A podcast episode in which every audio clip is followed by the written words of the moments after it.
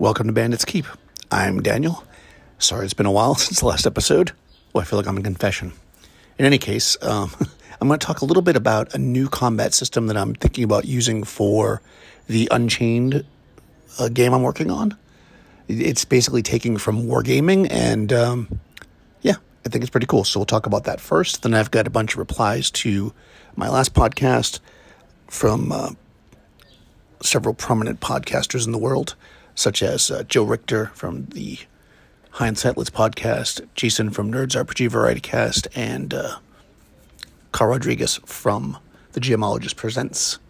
And then at the very end, I have a little bit of a rant about, I'm going to call it, my players wouldn't like that. So, let's do it. All right, so I want to talk a little bit about Unchained again, which is what this podcast is supposed to be about, right? And uh, this is why there was that little burst of me talking, and then I kind of rolled back because I didn't have much to say. So I've been looking, and I, uh, again, this is kind of a two pronged thing for anybody who's been following it. We've got original Dungeons and Dragons with chainmail. So effectively, the three little brown books, chainmail, with the three combat systems. These are the things I've been talking about a lot. This is what I'm incorporating into my main, we'll call it the main RPG that I'm crafting here and it's working great. We have characters who are, we'll say, fragile and have to struggle at the beginning, who fairly quickly become more heroic and powerful. And when you've put two or three months into playing your character, it seems like they're a little more sturdy, right? I mean, they can still die, obviously, but it, that's building up, and I like that. I actually like where it's going. And I like that you can still use low hit dice monsters against them, but just do it in groups. I feel like that's really fun. They can run armies, everything's good. The one thing that we haven't really played into a lot yet, because nobody is really high enough level except for one character, is the fantasy combat. So, fantasy combat is one of those things that in the playtesting of it, the original where I was just doing little scenes to use it, I was really excited about I like the idea that it is so narrative based. I love the idea that nobody can kill a dragon except for a hero. You've got to be a hero to kill a dragon. A hundred regular men can't kill a dragon. Hero, they can do it. They'll have a hell of a time, but they can do it. This is a big core part of what I love about this system. However, what I'm learning when I'm going, now I'm going to jump over to un, what I'm calling Unchained I'm calling them both Unchained. This is going to be confusing. But the Sword and Sorcery version, the one where everybody's a hero, I you know I'm looking at the the thing right. If you think about these Conan stories, a lot of them, anyways, he's got a lot of political intrigue. He's got a lot of fighting of men, all that stuff. That's working beautifully. But then he fights a giant ape, or he fights some kind of a demon thing, or a sorcerer.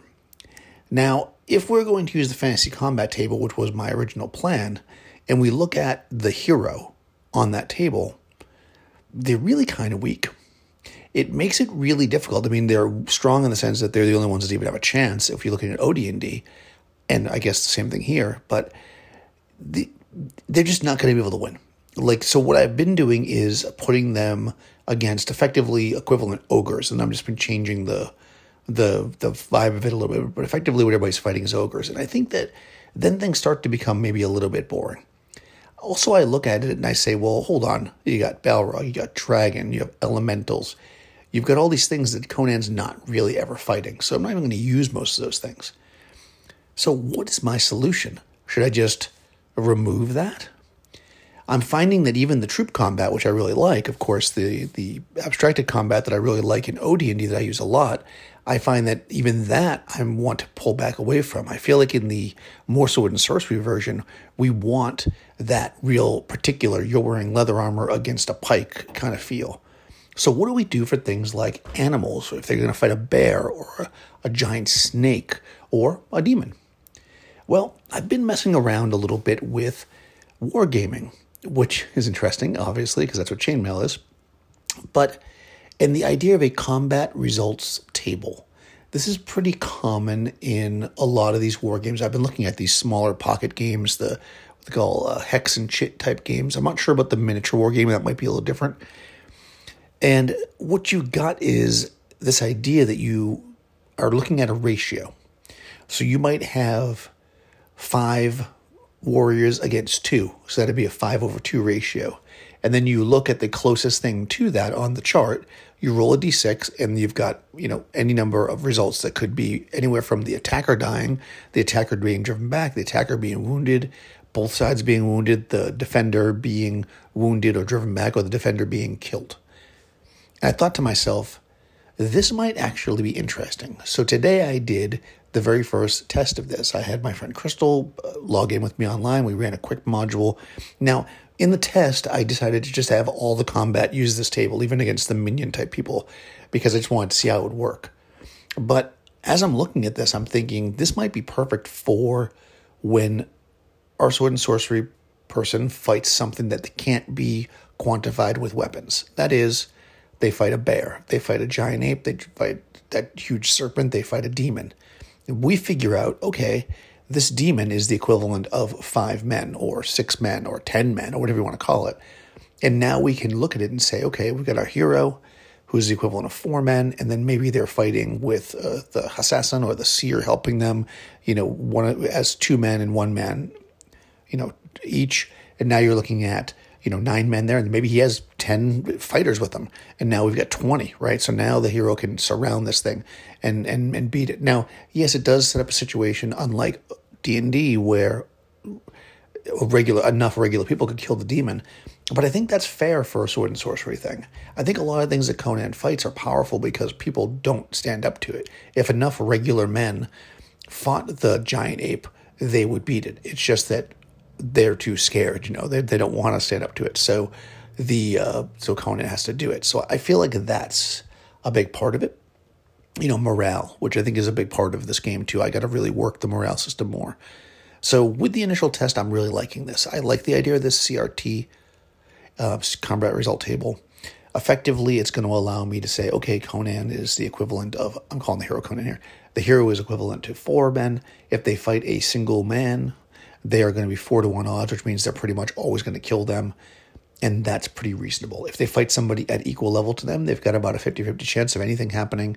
If they fight multiples of, of people, then maybe the, the, the tide will turn. But when you get into larger combats, 100 men or 50 men or whatever, then we're going to still use the troop or abstracted combat that we've always been using. So I don't think that's really going to be an issue. So this so far the CRT table is working for me. I'm going to do a little more experimentation with it, and I guess I will let you guys know how it works out. Yo, Daniel. So to answer the question you asked about uh, game design and how important that is to folks. So for me, I look at all games in terms in terms of accessibility because I I have to. Uh, and so a thing that would make my life so much better is if designers would put out, when they put out their really fancy, beautiful looking PDFs and books, if they would also include just a plain text version. No images, no nothing, just a plain text version of the game. That would be amazing. but but nobody does that, right? In my mind, that's a super easy thing, but I don't know. Maybe it's not. Maybe there's a reason nobody does that. Uh, but yeah, man, you know, because it all comes down to find that balance between accessibility and aesthetics. So anyway, man, that's my thoughts. Take it easy, have a good one, and peace out. You know, I, I'm I shouldn't be, but I'm surprised that that's not actually a thing. Uh, you know, I would think that that people would produce you know accessible versions of the games and uh, well, I mean, I don't know how many things that I will ever produce, but um, if I slash when I put out my uh, my system, I will 100% do that. A plain text version with accessibility. That's super important. And uh, yeah, it sucks that companies don't do that.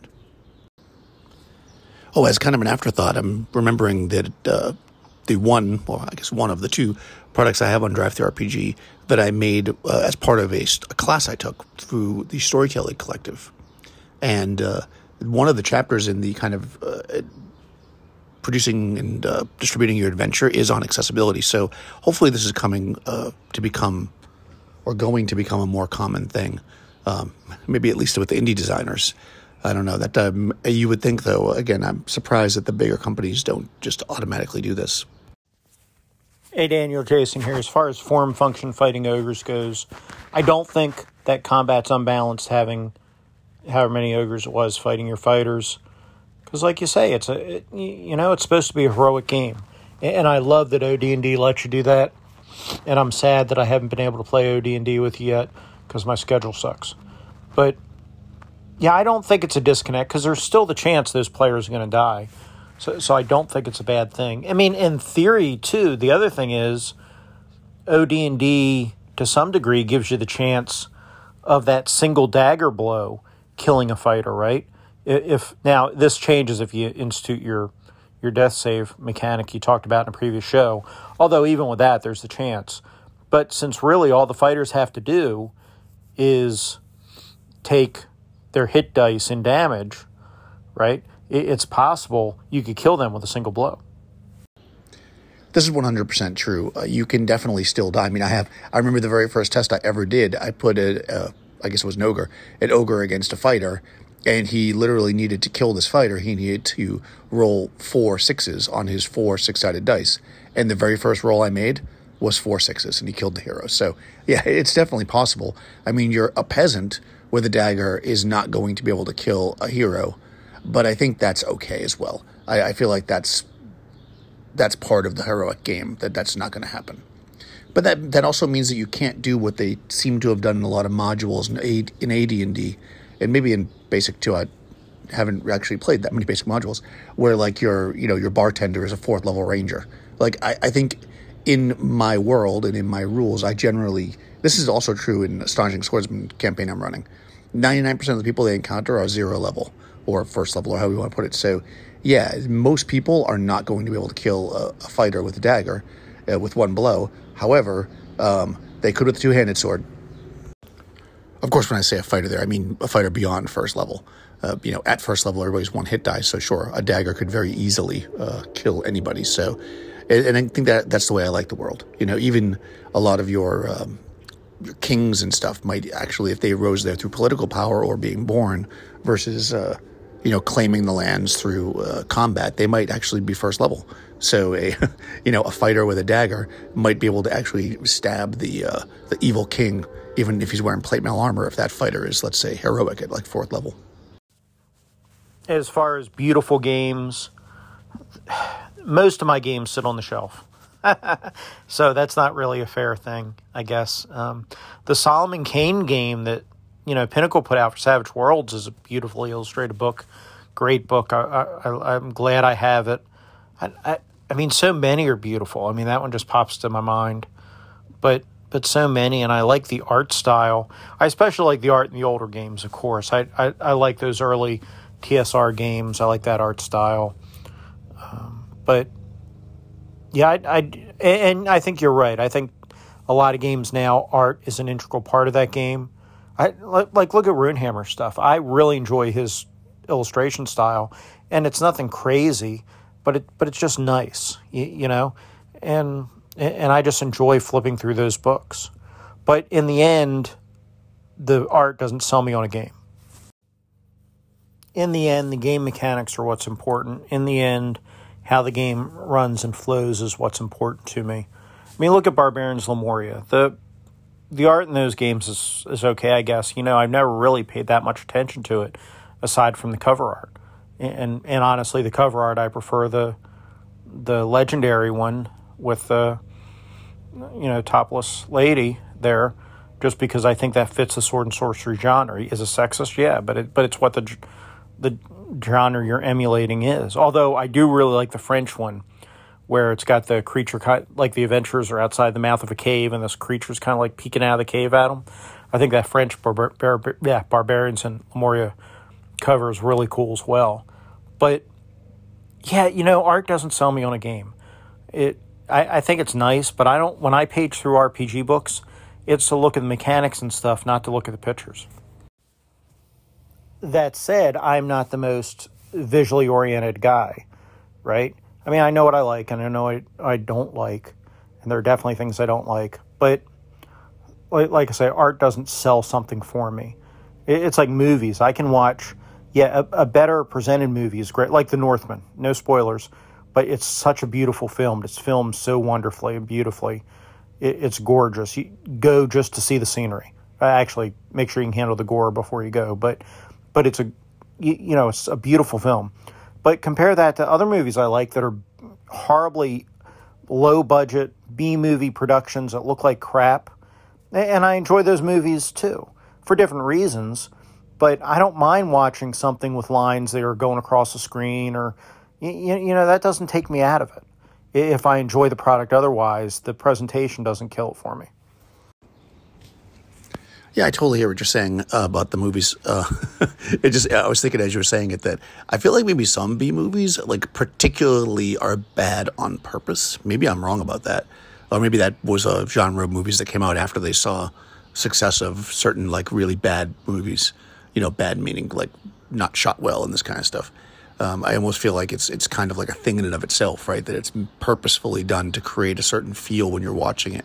But I could be wrong about that because again, the the design doesn't have to be good design uh, in the sense that um, again, if you look at something like uh, I'll use the two I used before. If you look at OSE, which I think most people would argue is a really well designed book, really easy to reference, really clean, and then you look at something like Morkborg or uh, uh what's that Velvet Horizon monster book uh, with the Scrap Princess and Patrick Stuart, like that. Those things are are they I know when you first look at them, they're almost like a a shock to the eyes. They're almost like they almost look unusable because of their their look. I mean, as you kind of go through it, I mean they're they're, they're very usable, of course, but um, you know sometimes that's an aesthetic, right? This kind of messy, chopped up uh, aesthetic can also be part of the design, right? It sells you on this like indie zine feel because it looks very homemade and put together. So, yeah, I, th- I think it's super interesting.